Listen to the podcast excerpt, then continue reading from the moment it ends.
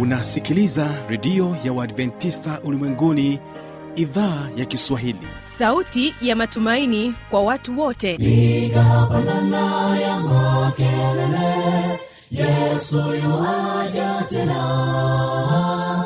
Ipata sauti imba sana yesu yuaja tena.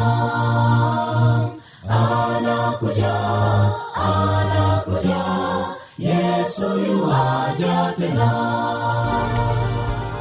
Hii ni sauti ya matumaini kwa watu wote.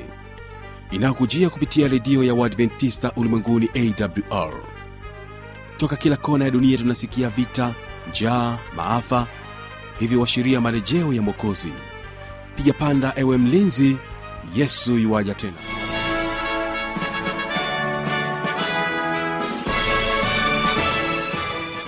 hii ni idhaa kiswahili ikikutangazia kupitia masafa mafupi ya mita bendi 25 lakini pia kupitia tovuti ya wwwawrrg karibu tena katika matangazo yetu ambapo leo ikiwa ni katika siku ya sita eh, ya mfululizo wa mabiri yetu yenye nokuu unasema kwamba tumaini katika ulimwengu wenye changamoto. Na leo utaweza kusikiliza somo ambayo inasema kwamba siku maalum kwa ajili ya furaha yako. Utakuwa naye mchungaji godlivin gesi ewe skuli ya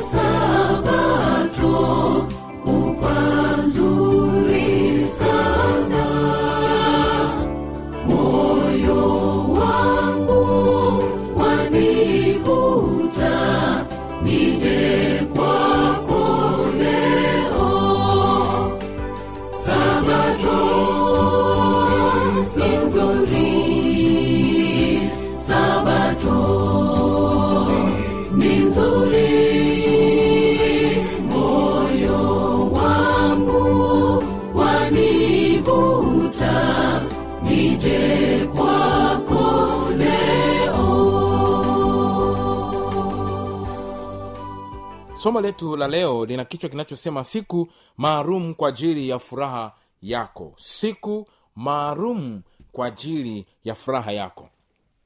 Katika dunia hii mungu alituumba ili tuweze kufurahia maisha. Ukiniuliza leo maisha ni nini? Nitakwambia maisha ni kufurahi. Pamoja na mambo mengine mengi moja kati ya vitu navyofahamu ni kwamba mungu alituweka katika dunia tuweze kufurahi. Wapo watu ambao wamefahamu siri hii na wanaiishi siri hii. Lakini wapo ambao hawajafahamu ya kwamba mungu aliwaumba ili wafurahie maisha. Nipende kukwambia mpendo wa msikilizaji usipende kujikunja sana. Mungu anahitaji ufurahie maisha. Ikiwa kuna vitu ambavyo unahitaji kuvifahamu nataka nikwambie siku ya leo mungu aliandaa furaha kwa ajili ya maisha yako. Unajua iko siku ambayo mungu aliiweka kwa ajili ya furaha ya maisha yako. Jana tulijifunza vizuri kuhusiana na amri kumi za mungu. Na katika amri ile ya nne tulijifunza amri inayotukumbusha kuikumbuka siku maalum katika juma moja ambayo mungu aliiweka kwa ajili ya furaha yetu. Na labda kabla tujaingia tuja katika somo la leo tusome tusome hiyo siku maalum jinsi ilivyoelezewa katika amri hiyo ya nne. Katika kutoka ishirini fungu la nane neno la mungu linasema ikumbuke siku ya sabato. Uitakase. Siku sita fanya kazi utende mambo yako yote lakini siku ya saba ni sabato ya bwana mungu wako. Siku hiyo usifanye kazi yoyote wewe wala mwana wako wala binti yako wala mtumwa wako wala mjakazi wako wala mnyama wako wa kufugwa wala mgeni aliye ndani ya malango yako. Maana kwa siku sita bwana alifanya mbingu na nchi na bahari na vyote vilivyomo akastarehe siku ya saba. Kwa hiyo bwana akaibarikia siku ya saba akaitakasa. Bwana yesu asifiwe. Katika amri hii ya nne kati ya zile amri kumi za mungu inatupatia inatupatia kanuni ya maisha yote tangu wakati ule mungu ameumba mpaka leo. Ya kwamba juma zima au wiki moja inaundwa na siku saba. Siku ya kwanza siku ya pili siku ya tatu siku ya nne siku ya tano siku ya sita siku ya saba. Na katika juma hili neno la mungu linasema siku sita fanya kazi. Watu wanapaswa wafundishwe kufanya kazi. Kwa bidii kwa akili kwa ustadi.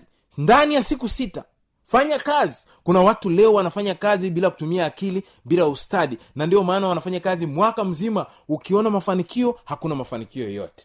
Lakini kanuni ni hii. Siku sita fanya kazi kwa nguvu zote kwa akili zote kwa uwezo wako wote ambao mungu amekujalia lakini katika siku sita kanuni inamalizikia hivi. Siku moja ikumbuke upumzike. Haleluya. Ndio maana neno linasema katika kufanya kazi siku sita siku ya saba ikumbuke. Maana ni nini? Ni siku ya sabato.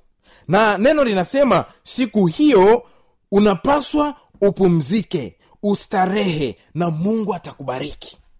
Siku maalum kwa ajili ya furaha yako sasa swali la msingi la kujiuliza hapa. Hivi hii siku ni siku gani? Sabato ni nini hasa? Siku hii ni ipi kati ya siku hizi za juma? Je ni jumapili ni jumamosi ni jumatatu ni jumanne ni ijumaa? Endelea kufuatilia msikilizaji utaifahamu ni siku gani hiyo. Na tunapoanza basi hebu tuangalie nini maana ya sabato. Sabato ni nini? Kama umekutana na mahari watu wanasema sabato sabato sabato ni nini? Sikiliza. Neno hili sabato ni neno la kiebrania linaloitwa shabat. Neno shabat ni neno ambalo linamaanisha kupumzika. Kwa kiingereza walilitohoa wakaita neno rest. Neno rest kupumzika. Neno kupumzika. Na neno hili kwa mara ya kwanza tunalipata katika kitabu cha mwanzo sura ya pili fungu la kwanza mpaka la tatu. Neno linasema basi mbingu na nchi zikamalizika na jeshi lake lote na siku ya saba mungu alimaliza kazi yake yote aliyoifanya akastarehe siku ya saba akaacha kufanya kazi yake yote aliyoifanya. Mungu akaibarikia siku ya saba akaitakasa kwa sababu katika siku hiyo alistarehe akaacha kufanya kazi yake yote aliyoiumba na kuifanya. Bwana asifiwe sana. Biblia inatuambia maneno ya msingi sana sikiliza neno sabato kwa mara ya kwanza tunalipata linahusianishwa na mungu mwenyewe. Nani aliyepumzika wa kwanza katika katika katika katika ku, kuianzisha sabato hii? Wa kwanza kupumzika. Neno linasema na siku ya saba mungu alipumzika. Kwa hiyo mungu mwenyewe ndiye aliyepumzika. Zingatia maneno haya yanatajwa kwa mara ya kwanza kabisa katika kitabu cha mwanzo sura ya pili. Namba moja mungu alistarehe. Mungu alistarehe katika siku ya saba. Namba mbili mungu akaibarikia siku ya saba. Namba tatu mungu akaitakasa siku ya saba. Siku hii ni siku maalum. Siku hii ni ishara. Na ndiyo maana biblia inasema ni ishara. Ni ishara ya nini? Ezekieli ishirini fungu la kumi na mbili. Ezekieli ishirini fungu la kumi na mbili. Tena naliwapa sabato zangu ziwe ishara kati ya mimi na wao. Haleluya kumbe sabato ni ishara kati ya mungu na watu wake. Wapate kujua mimi ndimi bwana ni watakasaye fungu la ishirini hapo hapo ezekieli ishirini ishirini. Anasema zitakaseni sabato zangu nazo zitakuwa ishara kati ya mimi na ninyi. Mpate kujua mimi ndimi bwana mungu wenu. Bwana asifiwe sana. Kumbe sabato ni ishara kati ya mungu na watu wake. Ni alama inayowatambulisha watu wa mungu peculiar people of god. Ishara maalum inayowatambulisha watu wa mungu ni sabato. Hilo ni neno la mungu. Na watu wa mungu ni akina nani? Mpendwa msikilizaji wewe uliyeko hapo unayesikiliza wewe ni mtu wa mungu. Maana biblia imesema hivi katika kitabu kile cha waibrania 4 fungu la 9 waibrania nne fungu la tisa. Neno la mungu linasema maneno haya. Waibrania nne fungu lile la tisa. Panasomeka hivi. Basi imesaria raha ya sabato kwa watu wa mungu. Haleluya! Wewe ni mtu wa mungu na kutangazia wewe ni mtu wa mungu. Hata kama watu walikudharau watu walikuona ufai watu wamekusengenya watu wamekuacha watu wamekusaliti watu wamekufanyia hivi na hivi mungu anatamka siku ya leo anasema huyu ni mtu wangu na nimempa sabato kwa ajili ya raha yake. Ndiyo maana somo letu tunajifunza siku maalum kwa ajili ya furaha ya maisha yako. Sabato ni kwa ajili yako mpendo wa msikilizaji. Katika kitabu cha marko sura ya pili marko sura ile ya pili marko sura ya pili biblia inasema hivi. Marko sura ile ya pili nitasoma fungu lile la ishirini na saba mpaka ishirini na nane. Marko mbili ishirina saba na ishirina nane anasema hivi. Akawaambia sabato ilifanyika kwa ajili ya mwanadamu na si mwanadamu kwa ajili ya sabato basi mwana wa adamu ndiye bwana wa sabato pia. Kumbe sabato ilifanyika kwa ajili yako kama ulikuwa ujui mpendo msikilizaji sikiliza neno hili kwa ajili yako. Mungu aliumba sabato kwa ajili yako. Leo tambua ya kwamba mungu aliumba sabato kwa ajili yako. Hili neno linatia sana moyo. Mungu alituandalia sabato akatupa. Ni siku maalum kwa ajili ya furaha yetu. Ni siku maalum kwa ajili ya kutuongoza katika kuwa na furaha ya ndani kabisa ambayo mungu ametupatia unaweza ukajiuliza swali hivi yesu kristo ambaye ndiye kielelezo chetu yeye alipumzika alitunza sabato? Sikiliza vizuri. Si mchungaji tu mwingine. Nataka nikupatie kielelezo bora the perfect example. Nani aliyetupatia kielelezo bora? Ni yesu kristo. Na yesu katika kipengele hiki je na yeye aliitunza sabato kama alitunza sabato leo nataka nikuambie mpendo wa msikilizaji anza kuitunza sabato. Na kama yesu hakutunza sabato na wewe huna haja ya kutunza sabato. Sikiliza maneno haya katika kitabu cha luka sura ya nne luka sura ya nne fungu la kumi na sita. Luka nne fungu la kumi na sita tunapomwona yesu kielelezo chetu katika utunzaji wa sabato. Nne kumi na sita luka anasema hivi.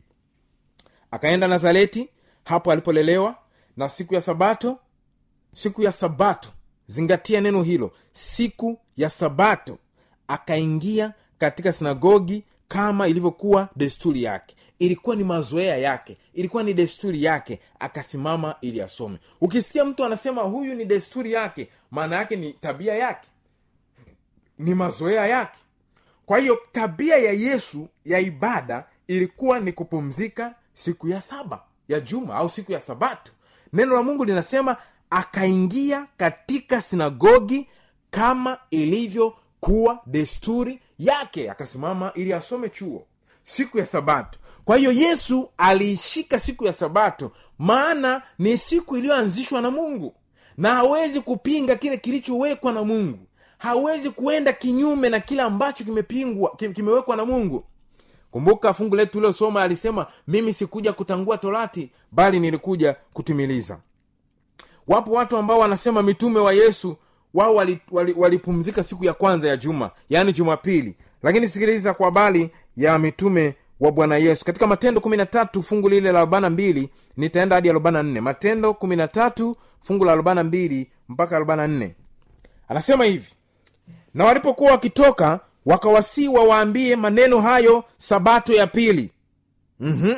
sinagogi likafumkana wayahudi na waongofu wataua wengi wakashikamana na paulo na barnaba ambao wakisema nao wakawatia moyo kudumu katika neema ya mungu. Fungu la 44 hata sabato ya pili watu wengi karibu mji wote wakakusanyika walisikie neno la mungu. Haleluya watu walikusanyika wa mitume wawafundishe watu neno la mungu. Neno la mungu tunajifunza ndiyo katika maisha kila siku lakini katika siku hii maalum ni siku ambayo tunakwenda tunaketi tunaanza kutafakari ukuu wa mungu na tunajifunza neno la mungu. Ndio maana hata yesu mwenyewe aliingia kanisani aliingia katika sinagogi siku ya sabato na akashika chuo akashika neno la mungu akajifunza. Biblia inasema wale watu walikusanyika karibu mji wote walisikia neno la mungu siku ya sabato. Matendo 17 fungu la pili. Angalia mitume wa yesu baada ya yesu kuwa amepaa kwenda mbinguni. Mitume wa yesu waliitunza sabato. Anasema na paulo kama ilivyokuwa desturi yake akaingia mle walimo akaojiana nao kwa maneno ya maandiko sabato tatu. Yaani ilikuwa ni sabato ya kwanza paulo akaingia akaojiana nao. Sabato ya pili paulo akaingia akaojiana nao. Sabato ya tatu paulo akaingia akaojiana nao na neno linasema alifanya hivyo kwa kuwa ilikuwa ni desturi yake. Paulo ilikuwa ni desturi yake kama ilivyokuwa desturi ya yesu kristo. Bwana yesu asifiwe sana. Sabato itatunzwa hata mbinguni mpendo wa msikilizaji. Tunapojifunza kupumzika sasa hivi tunajifunza kupumzika pumziko lile kuu ambalo mungu atakaporudi mara ya pili tutapumzika milele na milele. Katika kitabu cha isaya isaya 66 fungu la 22 na 23 isaya 66 fungu la 22 na 23 panasomeka hivi anasema hivi. Kama vile mbingu mpya na nchi mpya zitakavyo nitakazofanya kama vile mbingu mpya na nchi mpya nitakazofanya zitakavyokaa mbele zangu asema bwana. Ndivyo uzao wenu na jina lenu litakavyokaa. Na itakuwa mwezi mpya hata mwezi mpya na sabato hata sabato wanadamu wote watakuja kuabudu mbele zangu asema bwana wa majeshi. Sikiliza bwana wa majeshi anavyosema ya kwamba wanadamu wote watakwenda kuabudu mbele zake sabato hata sabato mwezi huu hata mwezi huu mwaka huu kwa, kwa lugha rahisi ni kwamba endless time. Ni muda usio na ukomo. Ni sabato hata sabato. Wanadamu watakwenda kufurahia ibada wakimwabudu mungu wao. Sabato hata sabato. Unajua mpendo wa msikilizaji napokuwa nikielekea mwishoni unajua hata kurani tukufu. Kurani tukufu ndugu zetu waislamu wanaoamini kurani tukufu sikiliza habari ya kurani inavyoeleza kwa habari ya utunzaji wa sabato. Sabato ni siku ya pekee katika vitabu vikuu viwili biblia na kurani imefafanua vizuri kabisa kwa uwazi. Sikiliza kurani nayo inavyoeleza kwa habari ya siku ya sabato. Kurani mbili na tano na na sita. Kurani mbili na tano na sita. Anasema na kwa yakini mmekwisha kujua habari za wale walioasi miongoni mwenu katika amri ya kuiheshimu. Jumaamosi basi tukawaambia kuweni manyani wadhalilifu. Kwa hiyo tukaifanya adhabu hiyo kwa onyo kwa wale waliokuwa katika zama zao na waliokuja nyuma yao na tukaifanya ni maudhia kwa wamchao mungu. Haleluya!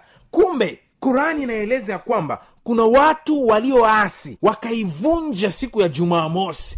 Walipovunja anasema tuliwafanya kuwa manyani wadharirifu hiyo hiyo ni adhabu kwao walioishi kipindi hicho na wale wengine wote watakaokuja ambao wataamua kuivunja siku hii ya jumamosi. Mm. Ni maneno mazuri kidogo haya kuyasikia. Sikiliza tena nikusomea aya nyingine ya kurani kurani nne mstari wa mia hamsini na nne. Kurani nne mstari wa mia hamsini na nne. Anasema na tukaunyanyua mlima juu ya hao mayahudi kwa kufanya agano nao na kufuata torati. Na tuliwaambia liingieni lango na nchi ya shamu hali ya kuinama kama mnarukuu. Wakapinga na pia tukawaambia msiruke mipaka sikiliza kurani inavyosema. Msiruke mipaka kwa kuvunja taadhima ya jumamosi na tukachukua kwao ahadi iliyo madhubuti kwa mambo hayo na mengineyo wala wasitimize. Inasema msivunje taadhima ya jumamosi. Kurani inaeleza siku ya sabato ni siku yenye taadhima ni siku yenye heshima ambayo watu hawapaswi kuivunja. Nikusomee kurani nne arobaini na saba. Pia inaeleza kwa habari ya, ya utunzaji wa, wa, wa taadhima ya jumamosi. Anasema enyi mliopewa kitabu aminini tuliyoyateremsha yanayosadikisha yale yaliyo nanyi kabla hatujazigeuza nyuso tukazipeleka kisogoni na kabla ya kuwalaani kama tulivyowalaani watu walioharibu utukufu wa jumamosi na amri ya mwenyezi mungu lazima kufanywa. Haleluya. Kuna watu walioharibu utukufu wa amri ya mwenyezi mungu yaani utukufu wa sabato. Mm. kurani imetabiri vizuri kabisa siku hii ni siku takatifu kwa ajili yako mpendwa. Ni siku kwa ajili ya furaha yako. Sikiliza neno la bwana linavyosema katika isaya hamsini na nane fungu la kumi na tatu na kumi na nne. Isaya hamsini na nane fungu la kumi na tatu na kumi na nne. Anasema kama ukigeuza mguu wako usialifu sabato usifanye anasa yako siku ya utakatifu wangu ukiita sabato siku ya furaha na siku takatifu ya bwana yenye heshima ukiitukuza kwa kuto kuzifanya njia zako mwenyewe ndipo utakapojifurahisha katika bwana. Nami nitakupandisha mahali pa nchi palipoinuka nitakurithisha urithi wa yakobo baba yako kwa maana kinywa cha bwana kimenena maneno hayo. Bwana anatamka bwana amenena ya kwamba ukigeuza ukiishi bila kuvunja siku ya sabato. Uki kama ukigeuza mguu wako usiharifu sabato usifanye anasa anasema mungu atakubariki. Mungu atakupatia neema mungu atakuondorea mabaraa mungu atakuondorea mamikosi mungu atakupatia baraka zitakuzunguka kama vile maji ya bahari yanavyokuzunguka. Nataka nikutie moyo mpendo wa msikilizaji sabato iliandaliwa kwa ajili yako. Kesho utakuwa na somo zuri sana. Kesho hakikisha unawasikiliza kwa makini.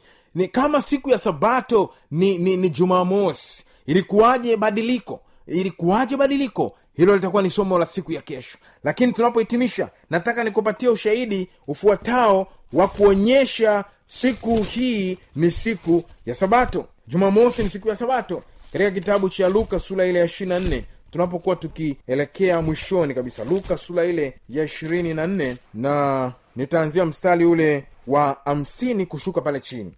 Unataka kufahamu ni siku gani hasa ni siku ya sabato? Je ni jumamosi? Ni jumapili ni ijumaa na kwa wengi wetu sisi wa tanzania na hata wa afrika tuna siku tatu muhimu za ibada. Ijumaa jumamosi na jumatatu. Sole ijumaa jumamosi na jumapili. Siku tatu. Ijumaa jumamosi na jumapili. Unataka ujiulize swali ni siku gani kati ya ijumaa jumamosi na jumapili iliyo siku ya sabato? Kurani imeshatuainishia wazi yenyewe haina mjadala. Imesema sabato ni jumamosi. Kurani ishaeleza. Biblia inafunua hivyo hivyo pia. Lakini nataka tuangalie hivi. Katika kitabu cha luka ishirina tatu nianzie mstari ule wa hamsini. Wakati wa kifo kile cha yesu kristo mwokozi wetu. Tunafahamu ya kwamba yesu kristo alikufa ilikuwa ni siku ya ijumaa. Hata wakristo wengi wanaadhimisha wanasema ni siku ya pasaka. Ni siku wanasema ni ijumaa kuu. Na siku ya jumamosi wanaamini kwamba kristo alikuwa kaburini siku ya jumapili ndio siku ambayo yesu alifufuka kutoka kaburini. Kwa hiyo tuangalie mfululizo au mfuatano wa hizo siku tatu ijumaa jumamosi na jumapili jinsi biblia inavyozifunua. Na tutaelewa kwamba siku gani hasa ni siku ya sabato. Luka 23 fungu la 50 anasema natazama akatoka mtu mmoja jina lake yusufu ambaye ni mtu wa baraza mtu mwema mwenye haki. Wala hakulikubali shauli na tendo lao naye ni mtu wa alimathaya mji mmoja wa wayahudi tena anautazamia ufalme wa mungu. Mtu huyu alikwenda kwa pilato akataka kupewa mwili wa yesu. Akaushusha akauzinga sanda ya kitani akauweka katika kaburi lililochongwa mwambani ambalo hajalazwa mtu bado ndani yake. Na siku ile ilikuwa ni siku ya maandalio na sabato ikaanza kuingia. Sikiliza maneno haya. Anasema siku ile walivyotoa mwili wa yesu kwenye msalaba wanaenda kuuzinga sanda wauweke kaburini. Anasema siku ile ilikuwa ni siku ya maandalio na sabato ikaanza kuingia. Mm-hmm na wale wanawake waliokuja naye toka galilaya walifuata wakaliona kaburi na jinsi mwili wake ulivyowekwa. Wakarudi wakafanya tayari manukato na marhamu. Na siku ya sabato walistarehe kama ilivyoamriwa. Siku ile ilikuwa ni siku ya maandalio ambao walichukua mwili wa yesu wakauweka kaburini.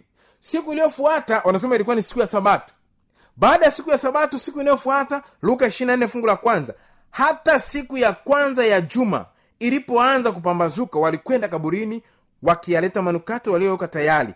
Wakalikuta lile jiwe limeviringishwa mbali na kaburi wakaingia wasiuone mwili wa bwana yesu. Kwa sababu bwana yesu alikuwa amekwisha kufufuka. Kwa hiyo siku yesu amekufa maandiko yanasema ilikuwa ni siku ya maandalio. Na siku hiyo wakauweka mwili wake kaburini. Siku ya maandalio ya nini inasema sabato ikaanza kuingia. Ukisoma mstari wa hamsini na nne. Halafu baada ya siku ya maandalio ambayo ni ijumaa tunafahamu kama tunavyofahamu wakristo wote kwamba ndo siku yesu aliyokufa.